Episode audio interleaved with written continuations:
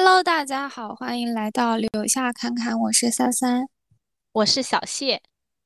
我们今天来谈一谈我们眼中父母的婚姻，还有对我们的影响。首先想问小谢一个问题，你觉得你爸妈之间还有爱情吗？他们之间什么是爱情啊？我觉得早就已经没有了，现在就是真的，我觉得到了人到中年之后就，爱情就是已经变成柴米油盐了。那还叫爱情吗？所以就不叫爱情了，就是转换成亲情了吗？那你觉得他们曾经有过爱情吗？呃，可能那个时候我都还没有出生。但是我觉得从我有意识以来就一直都不太像是爱情，虽然我没有这个发言，我没有这个发言权啊，我也不知道什么是爱情，嗯嗯、但是我觉得从我理解的角度来看，他们很早就已经就是这样的一个相处状态了，在我很小的时候。嗯，对。那你父母是怎么相识相恋，然后走到结婚这一步的？那个年代，七八十年代，他们都是七几年出生的嘛，那个时候。他们那代人大部分都是相亲的吧，嗯、因为我有了解过身边的朋友，那也有自由恋爱，也有，但是可能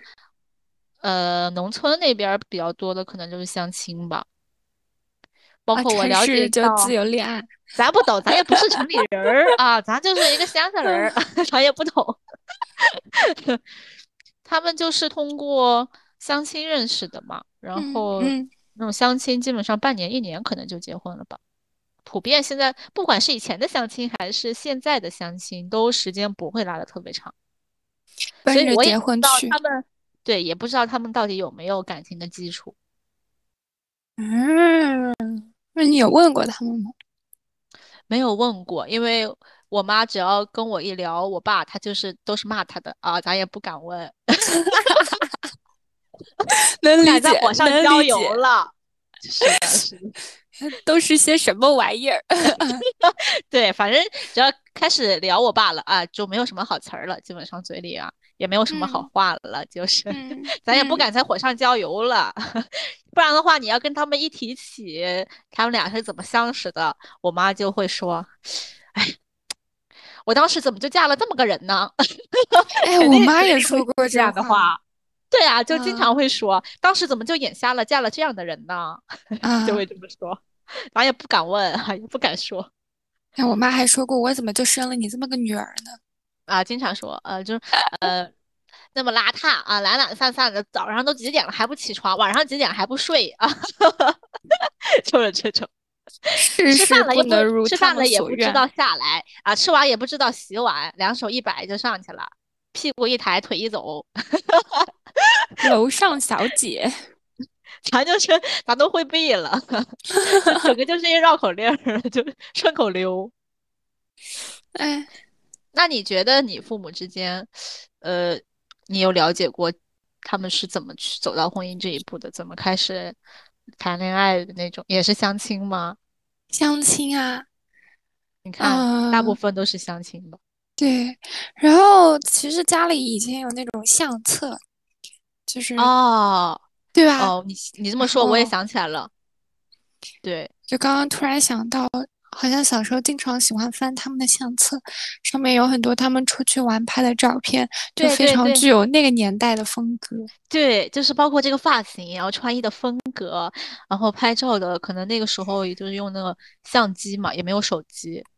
对对，然后呢，可能像素也不是很高，就带了一种朦胧美的感觉。嗯，对对对，你这么一说，我也想起来了。我还记得我家以前有一个，呃，很大的音箱，可能是我爸妈结婚的时候买的，就是算聘礼啊或者什么的嘛。嗯，就是有一个非常豪华的音箱，然后自从我。我有意识以来就一直没用过，可能就那边当摆设，现在可能还在老家呢。嗯。对，那音箱有什么关系吗？没啥关系啊，就是突然想到了这个老东西，就是这个老物件，突然岔开了话题，思绪我还以为说啊、哦，由此引发你对你父母爱情的一个思考啊，什么这是他们爱情的一个线索。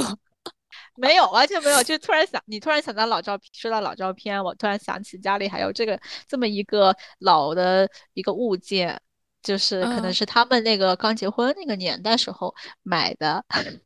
啊，对，理解理解。嗯，哎，我我会觉得就是那时候哇，照片里的爸爸妈妈都好好看。嗯，但是现在就变成了眼前的父母。哎，眼前只会骂对方的父母，甚至恨不得打一架的父母。是的是的是的，我们家应该算是那种比较传统的家庭，就是呃，妈妈主要是负责家里的一些呃家务活啊，照顾孩子，可能就是承担起家庭主妇的一个职责。嗯嗯，然后爸爸的话就是在外边自己呃，赚钱嘛，赚钱养家，就是那种他不怎么管家里的事儿，就比如说家里灯泡坏了什么的，嗯、他不太他不他不会有那种意识说会去帮忙什么的。然后我妈就是必须得三，就是每次在桌子上吃饭的时候会提到这个事情啊，说家里哪什么又坏啦，然后你有空买个灯泡给装一下，或者怎么样去修理一下、维修一下。然后我爸可能这样催了三四回啊、嗯、他才会去行动，然后我妈经常就会觉得我爸没有眼力劲儿，对家里的事儿也不管，他平常就是可能吃了饭之后拍拍屁股就走人了啊，嗯嗯，去跟邻居啊聊天啊，进行一些嗯、呃、国粹啊，就是打麻将。我还以为你要说进行一些吹牛逼的行为。牛逼也吹，就是凑到一起嘛，那最喜欢就是吹牛逼了。放狠话啊，在在那个牌桌上放狠话，就那种。嗯，对。然后妈妈就呃，包括因为我爸脾气也比较急嘛，嗯，他其实也不太会体谅人，就是可能没有那么细心，会去体谅体谅我妈妈一些可能平常在家跟家务也很辛苦啊，因为我妈的腰也不太好啊，嗯、经常也头痛啊，身体也比较虚弱。然后 我,、嗯、我爸爸可能也不太会，平常不太会去关注到这些事情，所以我就是觉得他们之间没有爱情，嗯、就是因为好像不太会有这种互相不关注、呃，对，会有这种关心啊、呃，互相关心对方，他们的事情可能都。各自有各自的关注点啊，可能他们有家庭、嗯、然后职业，就是或者各自的父母啊，就是爷爷奶奶啊，这些就是对在他们的关注点在对方身上已经很少了。嗯，对，所以我才觉得他们之间好像没有什么爱情。那你会觉得他们的关注点都在你或者你弟身上，就两个孩子身上了吗？会有，但是我爸其实也关注比较少，他我其实我们家对于孩子的关注也不是特别多吧，可能就是传统的哎吃饱喝足就行了，就那种对于你的这个心理的身心的这种关注，包括你的这种教育上面的可能也不是很重视。就是我爸的观点就是哎读书好读书差都是天生的，就是都是你可能天赋好，然后你可能读书上心就好。他的天赋不是指的是你智商高或者什么，就是包括你这在这个成长的过程中你获得了这种意识，你知道要好好学习的这种意识哈，或者呃类似的心理上面的这个能力也是一种这个体现吧。反正他的想法就是说嗯、呃，这种都是已经决定好了的，对，你没法去更改，所以也不需要去更改，不需要我们不需要人为去干预啊，就是自然自由成长，就是这种。所以从小对我也没什么要求，反正。哎，那我们家好像是我全程有我妈在管我们俩的学习、教育，嗯嗯、包括生活上的一些，比如说买衣服啊、干嘛、生病啊、看病啊。然后我是觉得我爸在这块是完全一种失职的状态，就比方说我小时候经常生病。带我去医院的只会是我妈，没有我爸，他们俩都是处于工作状态。如果我白天在学校里说生病了，那也是我妈请假来带我去看病，不会说我爸。嗯、我不知道这是不是大部分的这社会上家庭可能大部分父亲都是对于孩子的关注会比较少一些，就承担更多呃责任的可能是母亲。但是你刚刚说那种看病的，我爸可能也会承担起一些责任。嗯嗯嗯，对，就嗯，当然他就是如果不是必要的就不会承担，什么叫不是必要？就是实在是焦头烂额了，就比如说孩子生病啊，实在不行了或者什么的。但是你像那种家里灯泡，哎，坏就坏吧，坏了两天也不是也也也不是什么大事儿，就那种可能也不是很着急那种，他也就哎就不愿意管，能拖就拖。对，但是实在是特别紧急的一些情况的话，他还是会去嗯承担起这个责任。嗯，挺像的，我觉得他们都挺像。我爸也是那种，对，就是非常的。我爸就是很大男子主义，他就觉得家里的事情天生就应该归女的管。哦哦、呃，对，这也是让我非常不爽的一点。他可能心里就会有一个这样子的一个划定了，他自己心里就会、嗯、呃觉得这个事情就应该你管。嗯，他去赚钱，嗯、然后家里的事就应该你管，而且他。就是觉得在家干活不辛苦的，可是对于我来说，我爸妈都在外面赚钱，对吧？那为什么说回到家里这件事情是由我妈来干？还是妈妈去做？对，就是你，你当爹的，你首先你没有承担起丈夫这个职责，你也没有承担起父亲这个职责，嗯，就是你凭什么能当甩手掌柜？所以在这样的嗯爸爸这样的关系吧，就是对于孩子这样一个态度，会对你对。另一半的这个想象会有一些什么样的看法？嗯，我是觉得首先就是你作为一个夫妻，你们是一个整体，就是我想要的是那种两个人一起去共同承担这些责任，共同处理这些责任，就对内这些什么家庭里面的嗯杂物活啊什么的，对外的那些你要做的那些人情世故啊，或者你其他要处理的各种事情，我都希望是一种就是互帮互助，互相、嗯、不是说一个人去承担，对对，不是说男主外女主内的这种形式，我希望是两个人一起承担这种。所以你会对另一半的想要求就是希望他能跟你一起去承担这件事，就是呃，不管是家庭的还是在对外的职场上啊，或者对于两个家族的一些事情。对对，嗯，因为就比方说对我的教育对孩子的教育上面，他们只有一方站出来了，那首先在这件事情上他们就没有一种团结一致做一件事情，就是感觉各过各的，各干各的。对对对对对、嗯、那你说这时候我还会去相信说哦，夫妻之间有爱情吗？他们连对孩子都是那种只有一方出来管孩子，诶你怎么能相信还有爱情这种东西呢？嗯、就是不体谅对方嘛，相当于其实，其实我觉得跟我 父,、啊啊、父母还是挺像的，就是双方之间不会互相去体谅，不会互相去关心，去想对方承担这个事情是不是会很累啊、呃？是不是需要我去帮忙？呃，需要我去一起承担这件事情。对，所以就感觉从这件事、这些细节中，就感觉他们之间就是很平淡了，就是已经是只有柴米油盐，只有生活了。就是处于一种已经不是共同商量事情的状态，而是互相抱怨的一种常态化。嗯，是的。但是我觉得我身边大部分的父母都是其实都是这样子的，就不只是我的这个家庭，就是可能是我爸爸他朋友夫妻可能也是这样子的状态。我就觉得这样是一个常态常态的一个东西，在这个社会上是普遍的一个东西。就是到了中年之后就是貌合神离，呃，然后维系他们的就只有孩子，呃，两个家庭，就是这些东西。所以这个对我从小的感觉就是从小的一个想法就是没什么好东西。这话是可以讲的吗？我可以可以说逼对，突然想到他之前有个姐姐说就说你结婚后两年内最好要个孩子，不然你们两夫妻就会因为吵架然后离婚。如果有个孩子在，他就会像是一个维系这份感情的东西，就不会让你们导致离婚。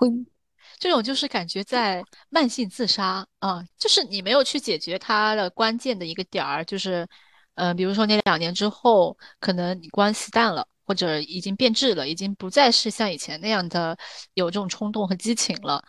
然后你去你的做法就是相当于你流血了之后，你不是去止血，而是去相当于是吃了一些补血的东西，促进它流，促进你的血液更多，然后让它流得更快。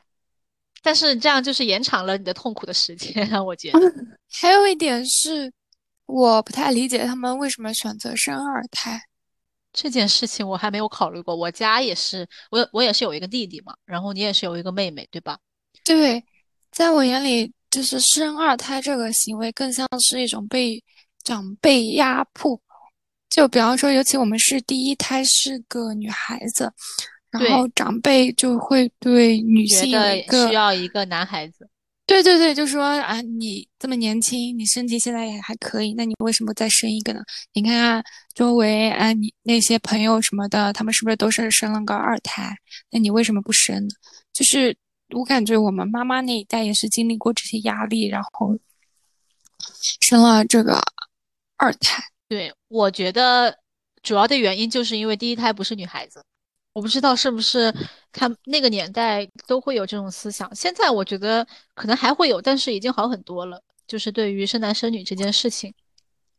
以前就会感觉可能有天壤之别啊，男的就是自己家的，反正女孩子就是出去就是别人的，就就是要嫁出去的，这种这种观念已经很久了，就是从封建专制时期就已就一直到现在，可能两千多年了，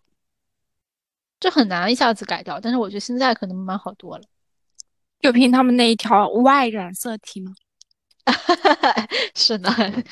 说的很生物，是吧？我现在是想不明白。就我突然想到说，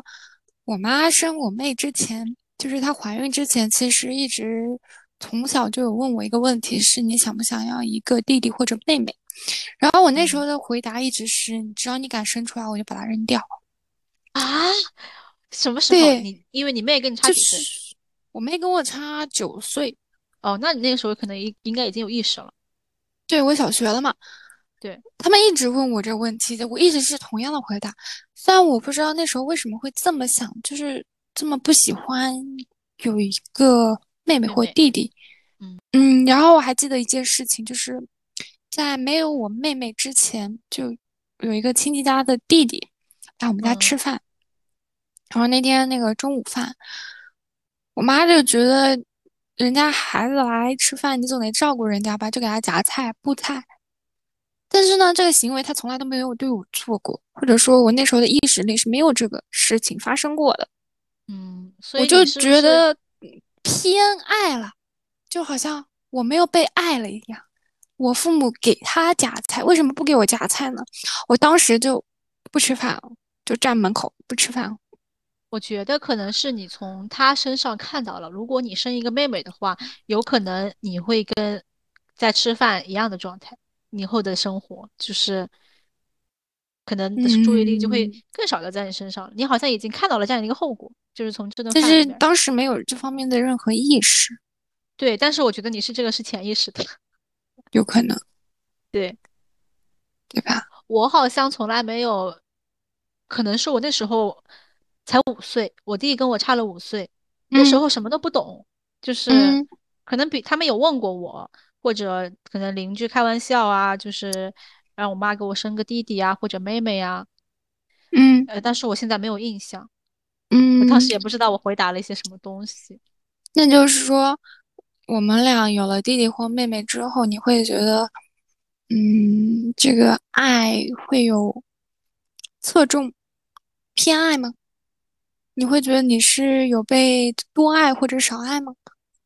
我觉得我们家算比较平衡的，我妈可能对弟弟会比较好一些，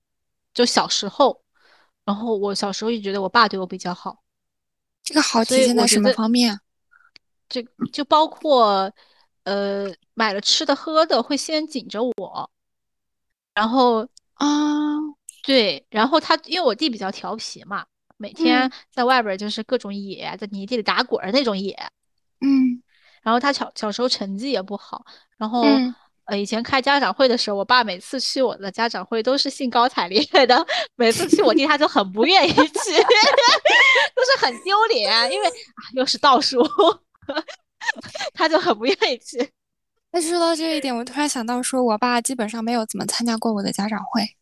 嗯，你从我从你刚才说，你爸爸在你生你们生病的时候都不怎么去，呃。去照顾你们，去送你们去医院什么的，我能想象出来，这真的是他能干出来的事儿。我就想，我跟我妹之间好像一直处于这种，我们俩没有一种争吵，我们会每次都把东西分成两份，就是小时候，因为差九岁嘛，小时候她有什么零食，就是等我放学她会给我留一点。哦，那她好乖哟、哦。对对对对对对，我会觉得哦，对我挺好的。然后我会，如果我在外面玩，然后买点什么东西给他带回来，或者说买一份东西分成两半这种，就是你会想着他，然后帮他也买一份。不一定，是我可能只买了一份，然后把它，比方说一份鸡爪里面有四个，每人两个这样分开。比较搞笑的是，就比方说那种什么亲戚给我们买零食，嗯，就是那种一袋，比方说老婆大人。然后他给我们拿回来之后，会发现我们俩很搞笑的开始，你一个我一个，哦、对、哦、他们就会想说你们明明一家为什么还要这么分？但是我们俩就会把把这一部分就我很共情，对对对，分得很平均。我们家以前去超市买东西都是，呃，必须要一模一样。就是比如说他有一包乐事，我也得有一包乐事，他有一包上好佳，我也得有一包上好佳，他有一瓶饮料，我也得有一瓶饮料，就是每个人得分开。然后呢，我弟以前特别贪吃，他他会，而且他吃东西吃得很快，他是那种拿到手就要立即立即给他吃掉的那种。我是那种慢慢吃，就是你可能今天吃一包，明天吃一包，然后可以吃很久。我弟基本上两天就能吃完，嗯，十几包零食两天能吃完，这什么什么魔鬼？然后他每次吃完之后，他都会去我那里吃。啊、哦！我差点因为这个事情把他打死了，早知道保护池了。可能这就是弟弟和妹妹的这个差距嘛。我以前还想过怎么去防我弟，因为他以前个子矮，哎，我给他放衣柜最上面、嗯、高一点，看他哪看得到拿不到，哎，气死他！他有那种报复心理吗？对，后来年纪稍微大一点，可能到了初中、高中之后，也就没有那么护食了，反而我可能，嗯、呃，在路上遇到一些吃的，然后我还会给他买一份，就是自己如果我自己想吃，然后我顺便，呃，会给他买一份。包括我大学和研究生的时候，我也经常每个月都会给我弟买东西。嗯，这应该你这这个事儿你应该知道。嗯，对，可能每个月我就问他，你因为我弟他花钱没有大手大脚的，然后钱不够花嘛，有时候我就想着给他买一些呃吃的嘛，吃的喝的牛奶啊什么的。哎，我会比较好奇，就是你父母从小会对你表直接的表达那种爱意吗？就比如说妈妈爱你啊，对，宝贝呀、啊，哎，妈妈爱你呀、啊，或者什么的，就是那种。哎，我突然想到，就是小时候我还是蛮能睡的那种人，我妈早上去上班的时候，我基本上还在睡觉。然后他会先亲一下我，但是我又是那种非常醒容易醒的人，其实我是有意识的，他每次都会亲一下我、嗯、然后再离开房间。但是其实还不是口头的表达吗？可能只是行动行为之间给你传递，还蛮隐晦的吧。对，我感觉我家庭的我爸爸妈妈也都是这种隐晦的爱意，他们很多行动上是能让你感觉到他们是爱你的，但是他们不会直接说。所以这个就导致了我现在对直接说爱这个事情会比较羞涩，就是不太能把它放在嘴上，不只是在对亲情上，就可能对于友情上，或者呃，当当然我没有爱情 OK 可能在朋友之间可能也会比较羞于说想他呀。但你要说朋友之间，如果是文字版的，我可我好像都有说哎，就是直接口头上说，语言的输出对没有，对，是的，太羞涩了，难以表达这种感觉，对，就是难以开口去讲这些话，就感觉好像有点难为情的样子。所以这个可能也是父母对于我们的一个影响吧。影响、就是、对，如果小时候父母对孩子都是那种不吝啬去口头表达他们的爱意的话，我觉得孩子的这个性格可能也是不太一样的。嗯，我觉得不能用吝啬这个词，可能他们也是那种没有人教他们怎么去表达爱意，他们本身的性格也不是那种嗯外向的去表达自己的情感的人，所以我们就成为了像他们一样的人。对对，至少在这一点上边。对，是吧？我想到说我今天下午看那个书，呃，自己可以分为三种状态嘛，你有时候呈现出来是一种你父母的影子，第二种是你成年你自己的，还有一种是你童年的影子，就是三种状态。所以说父母对我们的影响还是蛮大的，所以啊他们的婚姻就导致了我可能也不是那么期待婚姻也不是说多么糟糕，就是感觉就在相互凑合着过日子，不是我向往的这种婚姻、啊啊、我是觉得大部分的呃，婚姻到了中老中年之后，可能都到不了中年，就会变成这样的一个状态。嗯、这样的状态不是我想要的，嗯哼，我也不愿意这么去凑合着过，所以就可能并没有那么的向往对于婚姻和恋爱这件事情。所以这是我觉得我父母对于我的对于我自己婚恋观的一些影响。嗯，我觉得你应该也是跟我比较类似的。我正想问呢，就说我想到说。我妈其实有想过要离婚这个念头，我相信每一对夫妻进入婚姻后都有产生过这个念头，哎，这可太正常不过了。对，但是就是说他们不离婚的这个原因是什么？我妈给我的答案是因为有我和我妹在，一样，一模一样。对对，但是站在孩子站在我的立场上，我并不觉得就说。他因为我们而不离婚，这是一种好的选择，或者说对孩子来说是一种好的选择。也许你能够作为一个妈妈，你作为一个女性，你能给孩子树立一个独立女性的形象，也不能说独立女性，怎么说呢？就是他们其实也有勇于去追求自己想要的人生的一个权利。对对对对对对。就是不要给孩子展现出那种以后我们可能也会像他们一样为了家庭去做牺牲的这样的一个一个画面。对对对，就是我不并不觉得他是就是他不离婚是真的对我们好，也许他离了婚那对我们来说可能是一种榜样的存在，他勇于去追求他想要的，追求自己想要的一些人生，对，他也会给我们一种勇气，就是去做你想做的，不用考虑那么多。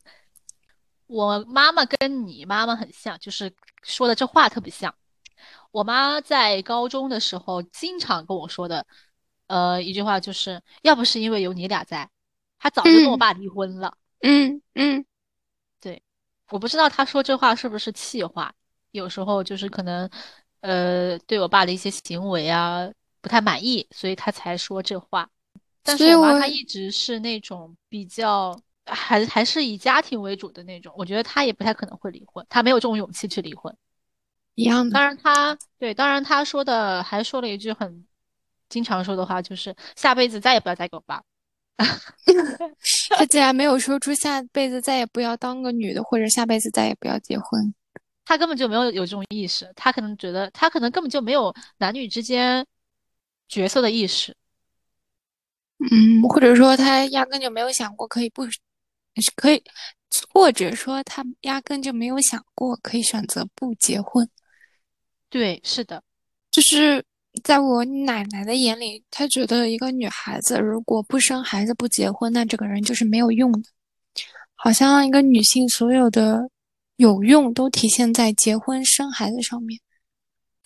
我觉得这些观点还是很很普遍的，在那个年代。父母那个年代，包括爷爷奶奶那个年代，这些观点都是大家都是这么想的啊，就是非常普遍的一个现象。嗯嗯嗯。所以到现在你能听到这些观点也很正常。嗯，这时候我就突然想去变一变，就是说我要问他们，如果我结婚，那个男的在婚后发现是个不能生孩子的，他的精子质量有问题，那我的价值怎么体现呢？因为他我不能生孩子了。那我的价值还怎么体现呢？站在他们的价值观上来讨论这个的话这个事情的比较极端啊。他们可能不会去，如果真发生这个事儿，我觉得他们也没有什么办法，但是他们就觉得你已经做了你该做的事情了，嗯，就是你如果不是结婚就是你不应该的，但是如果是对方的问题，你不能生孩子，就是他们可能也没有办法，嗯，但是在你没有结婚之前他们还是会催你，因为他们觉得你没有达到他们的预期，他们对你的希望就是你要结婚，嗯，你要生孩子，你要什么什么样，但是人生总是会有一些，每个人的人生肯定都不一样，每个人的，嗯，就是有有些人可能因为某些原因不能生孩子，有有些人可能因为某些原因不结婚，但是他们对你的对一般人的期望就是你就应该这么走，嗯，遇到遇到了实在没有办法去改变的事情再说。还有一点，看像对我灌输这种念头的永远是我妈和我奶奶，就是这种女性明明大家都是女性，明明我觉得他们的婚姻里面他们都有受在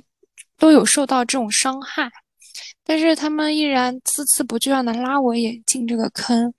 然后与此同时，你说像我爸或者说我爷爷，他们没有向我灌输这种念头，但是他们却是婚姻的受益者。我觉得有没有一种可能是他们根本就不太关心，呃，就是他们男性在对孩子的教育问题上可能根本就不太关心这件事儿，就是不只是这件事儿，就包括我们上期讲的其他方面的事儿，嗯，性教育也好，各方面的教育也好，他们可能在关心孩子这件事情上，教育孩子他们根本就不 care。所以你好像感觉一直在跟你灌输这种思想的都是女性，嗯，但可能因为在给你灌输别的思想，在关心你，在给你照顾你的起居，照顾你的教育，照顾你的生活都是女性，所以你可能就会有这种幸存者偏差，嗯，就是为什么你看到这件事情上都是女性，但是其他事情上可能也都是女性在照顾你，在给你灌输，嗯，然后我再聊一聊你们那个地区的这种这个入赘的这种事儿，我还挺感兴趣的我觉得很神奇，有那种入赘的情况，就是男方跟女方的嗯家庭一起生活，所以我挺好奇这个入赘这件事情的。首先第一点是这个家庭第一个孩子是个女儿，然后他们的第二孩子也可能是个女儿，就是两种情况嘛。先讨论第一种情况，就是有有多个孩子但是都是女儿，然后第一胎那个女儿，嗯，他们就会把她赋予一种就是类似于儿子的这种责任。对，就说你需要传承我们整个家族，嗯，你需要把我们这个姓氏传承下去，所以他就担起了一种打引号的儿子的责任，然后他需要一个男的来入赘，让这个姓氏传下去。后面他有妹妹就会嫁出去，由他来承担这个家族这这一块的责任。所以你们这边是。对，如果是有两，如果是刚刚你说到的这两种情况，嗯，呃，需要一些经济条件嘛？就比如说女方家里可能比较有钱，然后男方才会愿意去入赘。因为我跟我一些朋友之前也聊过，他们说他们家那边入赘情况很少见，除非是女方家特别有钱，然后男方可能还儿子很多，才会有愿意去呃跟女方家庭一起住的这样一种情况。哦，因为。我们爷爷奶奶外公外婆那一代其实他们都是会生好几个孩子，所以说就是男方入赘其实是一个可以接受的事，因为他们不是仅仅只有一个儿子，嗯，所以他们能接受有个儿子来入赘。那女方需要有特别有钱男方才愿意去入赘吗？就我知道的这些案例并不是这样，但是会存在一种情况，就是说男的可能是外地的，也不是当地，嗯，本地人，但是他又想可能想在杭州生活或者对留下来。对对对。然后刚刚说的第二种情况是可能只是个独生女，一定的家产在这儿必须有人来传承，但是他们不会想到说我女儿来传承这个事，她必须要交给一个男人来传承，就会有这种想法存在，所以说会想要一个人去入赘。然后我也能理解这样的一种行为。对，包括就是说如果是男的入赘的话，小孩子的姓氏首先第一胎的孩子他一定是跟妈妈姓，就是跟女方姓的，因为他相当于是承担起了男的职责嘛，就是这个母亲在这个家族里边其实就相当于是一个儿子。对，然后他会说就我现在身边这些普遍的情况都是会考虑，这种家庭都会考虑去生两个或更多的孩子，因为现在也开放三胎这种政策嘛。然后第二个或第三个就是后面这些孩子他可能会跟父亲姓，或者是说父亲的姓在前面，母亲的姓在后面，然后再加上他自己的名字，哦、就把会四个字这样的名字嘛。这还是蛮多的。对，其实我觉得以后如果男女之间的界限，在他们老一辈的眼中，如果男女之间的差距没有这么大的话，这个入赘倒是也是消除这个差异的一个挺好的选择，就是女性其实也可以去满足他们的需求，就是说延续这个家族的存在。然后我们这一代其实是基本上大家是独生子女的比较多嘛，所以说我们现在这里就会存在一种情况是不存在说嫁进来嫁出去，娶进来娶出去，就是这种说法。他们就会男方女方两边都会做婚房，然后他们的婚后生活可能会是，首先他们有自己一个小家，然后另外他们可以定期去女方家里住或者去男方家里住。我觉得这个就算不是你说的这种入赘情况也挺常见，就是有些有时候也会去女方家里住，可能换个环境啊或者什么的，或者现在情况我觉得现在年轻人大部分都是搬离了，不只是男方家庭还有女方家庭，可能都是独立于他们这两个之外的，自己有个小家。然后但是以前孩子多呀，你孩子多了你嫁出去的人他不会给他留房子了，不留房间了。对啊，对啊，啊、嗯嗯、这是我了解到的情况、啊、不一样的。还有一个称呼的问题，如果是这种入赘的情况的话，称呼是不是需要改变一下，比如说你叫你的妈妈的爸爸或者你妈妈的妈妈，就是会跟平常不太一样是吗？就是会反着叫嘛，如果是入赘的话。对，就是一般我们叫妈妈妈妈叫老姥姥或者外婆，然后你们就会叫奶奶对吧？对对对，他如果是入赘的话就会这样反着叫。上一代或者上上代他们那种生很多个孩子势必会有一个问题，就是谁留家里然后谁来照顾父母老人对吧、嗯、但是像我们这一代独生子女比较多的情况，就是会存在一种新的两小年轻，他们需要去承担四个老人的养老问题，赡养的一个义务。对，然后等到他三四十岁，他会面临一个他们自己会生孩子孩子的一个抚养问题，就是上有老下有小，上有四个可能下面有一两个。是的是的，倒金字塔的一个结构。我们这时候会想说是不是生孩子比较好，多生几个比较好，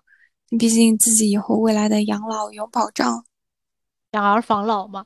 嗯，对。其实现在我妈的观点一直都是这样子、嗯、但是我又会想说实际上她还是自己在生活啊。嗯，因为你觉得现在很多孩子都是离开了父母，可能、嗯、呃独自在外的、嗯、还不是是不在父母身边的、嗯、但是其实我觉得他们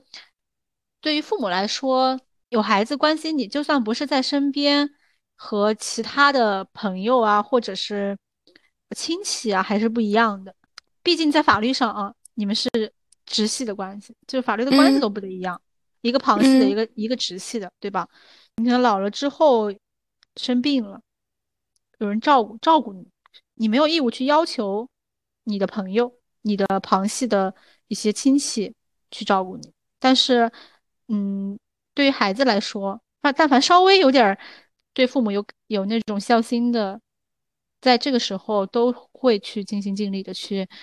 去照顾，去承担起这样一个责任吧。所以对他们来说还是不得一样的。就是我会觉得，比如说我外婆跟我外公，我外公走之后，就是生病去世以后，外婆是一个人生活的，然后大家平常他的儿女也是平常时不时去看一下他。也没有跟他住一起什么的，然后比方说他之前生病然后大家就轮流带他去医院，但是大部分的生活自理还是要靠他自己啊。对呀、啊，就是就算是孩子你也没办法要求孩子无时无刻去照顾你。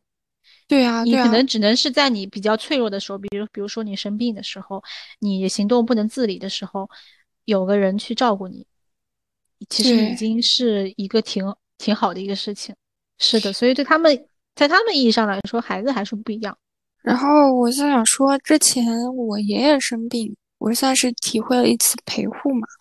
嗯 嗯, 嗯。但是因为疫情隔离，现在陪护就只能一个人，而且还不能换人，因为疫情在这里。呃，但是我会想说，如果能换人还好，因为大家都有工作。可是你不能换人这种情况，那大家就只能说请护工了呀。对，请护工。没有人这么有空，就是每天能陪在那边的，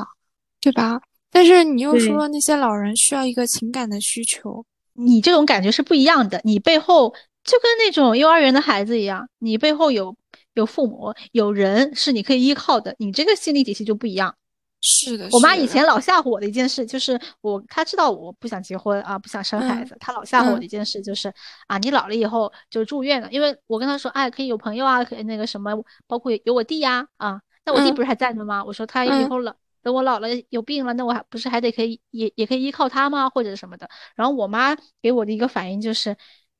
嗯，你可别指望你弟啊，你弟以后你弟就就他可能自己以后家庭都不怎么管，他还管你呢，就是那种，因为我弟他也是那种懒懒散散的，可能对家里也不是很细心的那种。我就会跟他说，那我以后有钱了之后，那我就请护工吧，我自己去住养老院啊什么的。就是我说以后等我们没准到我们那个年纪之后，养老院的事业就会很发达呢，养老院这个产业就会非常的繁荣茂盛，因为现在已经面临着一个老龄化的一个问题嘛，我们国家也是。嗯对，我就说以后可能老、嗯、养老这个这个行业可能会兴起啊，因为大家都有这样的需求。嗯，但是他说还是不一样啊，因为以前你你有没有听过那个，当时出过一个新闻，就是养老院的一些失误导致的，嗯嗯嗯，危害到老人生命健康的一些事情。然后我觉得的确有这方面的顾虑。对，我妈就会以这个作为反面教材。来教导我，就说等他们以后走了、嗯、谁管我呀，啊，你请了护工，那护工你也没有人能够帮你撑腰什么的，也没有人帮你讨回公道，那护工那人家可能只贪图你钱呀或者什么的，是吧？那你说嗯、呃，有孝心的孩子有，没有孝心的孩子那也有，也有，对不对？对，是的。然后说如果你只生一个孩子，那你还不能保证他他有没有孝心。那难道你要多生几个孩子来保证这个概率吗？概率更高啊！但是你有没有考虑过，多生几个孩子，你的这个负担是更大的？对啊，对啊，对啊，对啊！还有一个问题是，我是实实在在感受到了，就是他们老人生病的时候，就是真的跟小孩一样，他们其实内心也是非常不踏实的，就是害怕面对各种问题。不要说他们生病，就我们现在自己生个病，因为我现在也在外独居嘛，也这个城市也没有我关系好的朋友，也没有很熟的朋友、嗯、就我自己一个人生病或者什么的，就也感觉有时候挺无助的，就是内心情感会不太一样、嗯、还是需要有一个人想要依靠的。嗯，对的。那就是有这些顾虑，有这些可能性在，你还会想去说生孩子结婚这是你人生必须要走的一个环节了？不是，为什么这个话题转了这么深意？为什么我我突然想到说，最开始我们俩聊的是就说父母之间的爱情，父母之间的婚姻，让我们觉得就不太想去结婚，对不对？对。但是这时候你有考虑到说你要一个孩子来保证你未来你老年的生活。我可没有这么说，我没有这么说，我妈这么说的啊，我没有这么说，我说了孩子多了负担还大呢。好的好的好的好的。我都不知道你这个点为什么突然转到了这上面，我说我可没有这么说。就是不是我想到说我们聊天嘛，那就是会涉及大家正常人都会有这个顾虑啊。你可以换个换个问法，比如说那你有没有想过嗯、呃、生个孩子然后防老？其实我有时候也会在考虑这件事情，也也会很矛盾对于这件事情，因为我对自己未来会怎么样也完全没有没法去想象这件事情，我不知道自己会不会结婚，也不知道自己会不会生孩子。嗯，所以有时候想到这些事情，有时候觉得呃，想要不通过一个男人获得一个孩子，这是可以想的吗？建议建议建议你出国，你不该留在这里。国外是可以那种。拿那种精子库然后去受孕什么？那你还是想通过养儿防老呗？所以就会矛盾啊。有时候又觉得没准到我们以后医疗就会很健全，或者养老卫生就会很健全，但是有时候又会想着有个孩子你可以去保障你的生活，在你以防万一，在你有他有需要的时候你可以有一个依靠的人啊。那你有考虑过领养一个孩子吗？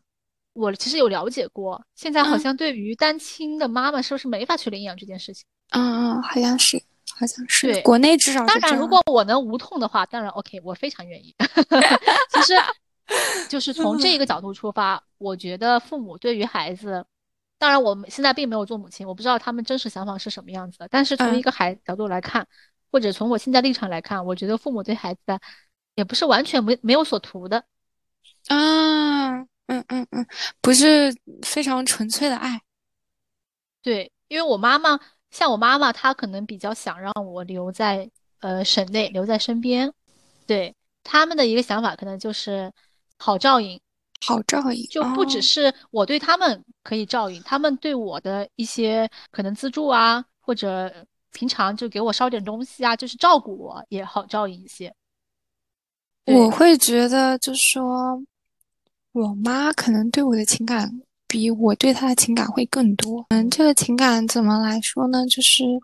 她想让我留在她身边，比我想留在她身边要多。对啊，我觉得我妈妈也是这样子的，就他们需要我，现在至少在这个阶段，他们需要我们比我们需要他们还要多。然后我之前反驳过她一个点，就是我认为。我大学四年其实离家也不算远，对吧？你高铁一个小时你也能到，但是你大学四年也没有说来看过我呀，你觉得是吧？你妈妈就是没有主动的去靠近你。当当然，当时她肯定是会想说啊，你一个学期肯定至少都会回家，嗯、对不对？但是对我而言，你会有不甘吗？就是说，你既然当时都没有这么需要我，那我凭什么在你需要我的时候主动的去做这件事情？不会不甘，不能说不甘吧，我只会说就是就是想要去反驳他而已。但当然，他如果真的需要我的时候，我感觉我肯定还是会去对陪他。嗯，那比如说你，对于你现在，你现在其实是离省内你妈那边还是挺远的，对吧？回一次家也挺不容易，基本上四海为家了，属实是。对啊，那如果这时候你妈说突然说想你想你回家，那你怎么说呢？如果不是特别紧急的事情，我应该可能不会回去。但是如果比如说我妈生病了，实在是到了这种危急的关头，当然我希望这事情不要发生啊，啊我可能会去请假。其实我妈妈在七月份的时候，七八月份、八月份吧，做了一次小手术。但是这个手术的成功率很高，就是基本上没有什么风险。嗯、然后当时我弟弟也在放暑假了嘛。他也在家照顾我妈，所以那个时候我会放心很多。这个时候我才体会到，有一个弟弟或者妹妹帮你，嗯、呃，在身在父母身边照顾他们，就是有急事的时候可以抵上，可以顶上，嗯、就是还是一件挺好的事情。嗯、我小时候跟我弟老打架，而且我弟弟比我差五岁嘛，然后男孩子发育又慢，嗯、基本上是我单方面单方面去狂殴他的一个状态。嗯我以前甚至过分到直接拿枕头就对他脸打，就是那种状态的样子。对，以前就是对我弟弟老凶了，因为他老惹我生气，嗯、包括经常偷吃我东西，又绕到这个点上，说明我以前是多么的护食痛恨。我是想到说你这一点让我想到说我跟我妹差九岁，就比如说我在学校高中住宿的时候，在住在学校里的时候，我妹会陪在我妈身边。我在大学里的时候，我妹会陪在我妈身边。你妹还陪在你妈妈身边。对，我妈需要经历两个过程，我和我妹。对，所以其实为什么生二胎，可能也是考虑到这件事情，就是另外一个孩子可能慢慢的在不需要你的时候，还有一个孩子你可以寄托你的情感。对，我觉得对于他们很重要的一点就是感觉到被孩子有需要，就他们还有价值。这个很重要，越来越到他们老年的时候，其实这种，呃，被需要的感觉是越强烈的，就是努力寻找存在感。年纪大了之后，他们可能慢慢的失去了自己的事业，退休了，那他们唯一的所有的情感来源都，嗯、大部分可能都会寄托在孩子身上。可能之前他们被他们的父母所需要，被职场上的人所需要，嗯、被自己的孩子所需要、嗯。但是到他们老了之后，他们就只能被自己的孩子和被自己的伴侣所需要。嗯、如果他们恰好又没有了伴侣，就不幸的是又伴侣又没有了伴侣，那他们唯一的这个寄托点都是只有在他们孩子身上。所以这个事情是越到老年被需要的感觉是越会强烈的。我觉得还有一点是他们觉得他们的另一半不可靠，所以他们把所有的希望都寄托在自己的孩子身上，就转移这种情感转移。其实我觉得到老年之后会不一样。是吗？对，他们现在可能还是中年中或者中年向老年迈步的一个时期吧。到老年之后他们就会发现能依靠的可能陪在自己身边的就是无时无就是每时每刻嗯，在生活中点点滴滴相处的就是自己的老伴儿、嗯、因为孩子大部分都不在自己的身边，就算在自己身边、嗯、可能孩子也会有自己的家庭，不可能无时无刻的陪伴你。所以说找一个正确好的伴侣是有多么的重要，但是可遇不可求。对啊，就是因为可遇不可求，然后觉得自己身边大部分的父母都是这样的一个状态，觉得自己也没有这么幸运的事情去碰到嗯，这样的一个人，所以就对于恋爱这件事情还挺佛系的、嗯、所以你知道我是对婚姻这件事情还挺佛系的，我对恋爱也挺佛系的、啊、所以你知道我作为一个母胎单母胎单身迈出第一步，还是我一直都没有迈出第一步其实。但是你会有心动的感觉过吗？就说从学生时代到现在工作呃 seldom 就很少。我学生时代大部分的关注点都不在于这个异性身上，对，不在于你的成绩、学习。对，因为可能从小就是看过太多反面教材，就老师会给你会跟你强调，哎呀，谁谁谁啊，成绩呃谈恋爱成绩又下降了。然后我从小就一个比较乖的一个孩子，嗯、所以就嗯也不太想去摄入这件事情。而且我对男性可能从从小就不是很感冒，可能从小就是、嗯。六根清净啊，就是断成断成绝爱，断情绝爱还是断成绝爱？嗯，城市的城。那我挺想八卦一下，说说，那你现在这个状态，你会去期待你遇到一段感情吗？我如果说我期待，我觉得可能太虚伪了，因为我现在甚至都不知道喜欢人是什么样子的，我可能已经不会喜欢人了。可能从来都不太会去喜欢一个人，我一直可能是一个比较以自我为中心的这样的一个意识，就包括我做选择什么的都是从我自己内心出发的，我要不要去做这个事情，所以我可能很难去转换视角说我要去考虑到会有另外一个人去进入我的人生，我觉得我很难去想象这件事情，而且我也挺排斥这个事情的，我觉得我一个人挺好的。你渴望被爱吗？被喜欢吗？其实我对我现在的生活挺满意的，我身边有很多可以聊的朋友，我感觉我身边的朋友都在给予我关心。嗯，就是像我、嗯、比如说今天我做了一个水煮肉片儿，我这个照片我能跟十几个人聊、嗯、就是有不同的，有大学时候的，然后有高中初中时候的，有研究生时候、嗯、有研究生实验室的，研究生舍友的，有不同的这个你时不同时代的你的朋友，你都能跟他们聊，会有很多人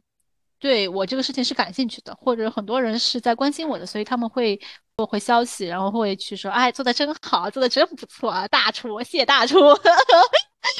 就是会受到夸奖，就是分享欲这一点得到了满足，然后你也 不, 分享欲不需要再多一份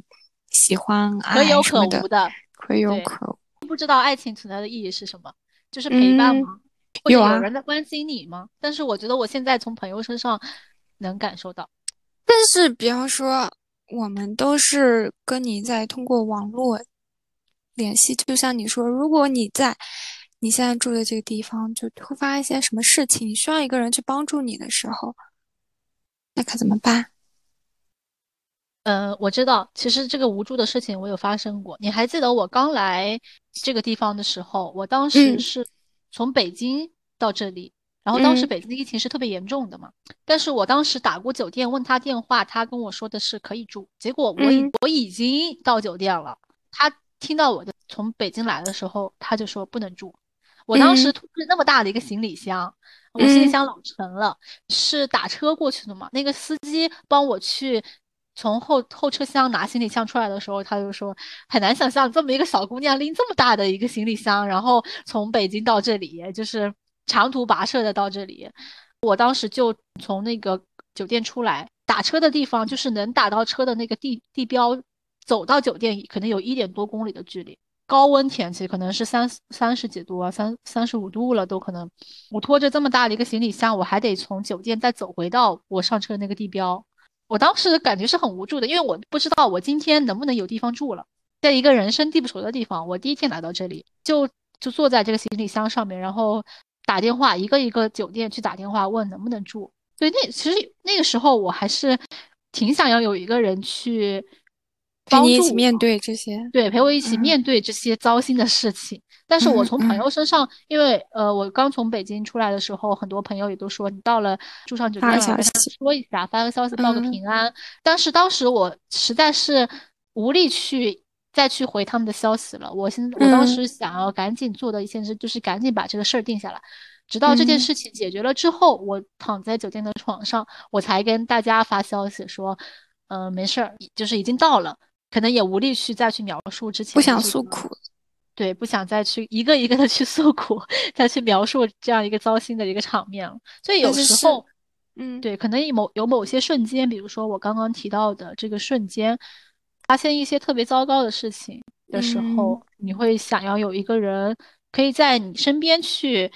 呃，陪伴你。就是就算他可能不做什么，但是可能有这样的一个人在，就会感觉好一些。能理解，对，人毕竟还是一种群居动物，他需要陪伴。对，对，所以我觉得我以后如果想结婚了，要不就是实在是想找个人陪了，可能是可能到了一定的年纪之后，身边的朋友该结婚的都结婚了啊、呃，就是可能该生孩子的也生孩子了，大家没办法放那么多时间关注点在你自己身上。对，就不会像现在这样有这么多朋友可以去诉苦啊，可以去分享。所以我就觉得可能到那个点了，嗯、可能到那个三十多了，因为大环境都是这样嘛。如果只有小部分的人会选择不结婚，所以到那个时候了，我可能会觉得想要去找个人可以陪，或者是如果是在我稍微年轻的时候遇到一个人，他觉得他人格魅力很强，就是觉得他在处事，因为处事上呃很有魅力，他他的一些情商或者一些智商。这方面能够吸引到我的，但是我觉得这样情况很少哎，基本上不可能。不奢求，不奢求，对，不奢求这件事情。所以我觉得很有可能，如果我结婚呢，就是因为第二种情，就是因为想要有个人陪伴的这种情况，而且这种，而且这个年龄不会早。哎，说到陪伴，你不是想想想养养宠物吗？是啊，但是养宠物这件事情也是可遇不可求的呀。那不是也是一种陪伴吗？就是是陪伴。等你的生活到到一定的程度，你可以考虑一下。啊，对，可能到三十多的时候，事业也稳定一些了哈。对对。然后可能经济状况也有一定的积蓄了，能够去养一只宠物去陪伴自己。但是目前为止还是办不到的，因为现在也自己都四海为家，到处漂泊，居无定所。然后这个工作也是可能朝不保夕，明天就下了这个裁员单啊、呃，咱也不知道。所以一直觉得自己都没有去稳定下来，也没法去给宠物一个好的一个环境，就是你没法去承担另外一个生命的一个责任。你说我们连养个宠物都要考虑那么多，可是有些人生个孩子他却哎，就挺不负责任的。可能这就是人和人之间差距吧。是是是，太有责任心了啊、哦！对，太有责任心，就是想了太多，考虑太多，想要把自己的每一个决定都的后果都给承担起来，而不是说不管不顾的那种。然后对于我而言，其实我现在一直跟家人一起住，所以对没有明显的这个感觉说我需要陪伴，因为他们一直在我身边嘛，对吧？包括我的朋友们，他们也都在这里。你想干嘛，你可以平常就约他们出去，对不对？你需要帮助，你也可以随便交朋友出来。所以这方面我跟你的差别就是你身边会有挺多能线下就能见到的朋友。是的是的是的，对的。我一直都是通过我自从大学毕业之后吧，和朋友之间的交流可能都是以线上为主了，因为大家都很难，就比如我们俩，对，比如说基本上、啊、直接说身份证吧，好吧就是咱们俩基本就没见过，咱们俩最近一次见面应该是在去年去年五月份五一的时候，那个五一的时候，后来就再也没有见过，都是就是感觉是最熟悉的陌生人，是都是以网友的身份陪伴在彼此身边但是对于对方的事情好像也都知道的比较清楚，就是一些每一些细节，每每个阶段发生一些什么事儿都还了解的比较清楚，所以有时候也觉得网络真的是一个挺神奇的一个东西，很难想象这样的一个关系，好像又远但是又很近。对，我记得我之前我们俩聊天的时候我感慨过，就好像男女朋友在聊天一样，就是而且我们能做到一个就说事事有回应，然后其实就是我幻想的那种，我想象的想特别向往的柏拉图式的恋情，就是讲究一种心精神的一个契合，但你事实上你又需要身边的一种陪伴，真实的物体存在，真实的人存在。对对对 对, 对，因为其实我们俩之间交流的每天，包括我每天上班有时候摸鱼啊，每天的抱怨其实都会都会跟你说，所以好像跟对象相处的也就这样了，就可以处于一种没有顾虑，应该说没有顾虑，就是感觉所有的事情都有人可以给你托底，他能知道你的所有事情，可以不用有所顾忌，就是有有人可以商量。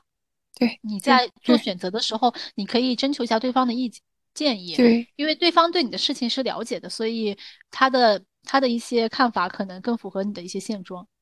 是，而且你能知道他是肯定能为你考虑的，不知道哪里来这种莫名的相信是吧就是就是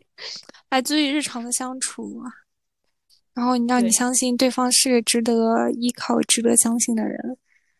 这一点在什么男女关系上我觉得是挺不稳定的，其实会掺杂着其他的一些东西，因为爱情和友情还是不一样的，爱情你可能会有占有欲，但友情有些人也会有那种占有欲啊，就不会要求你只有我一个朋友，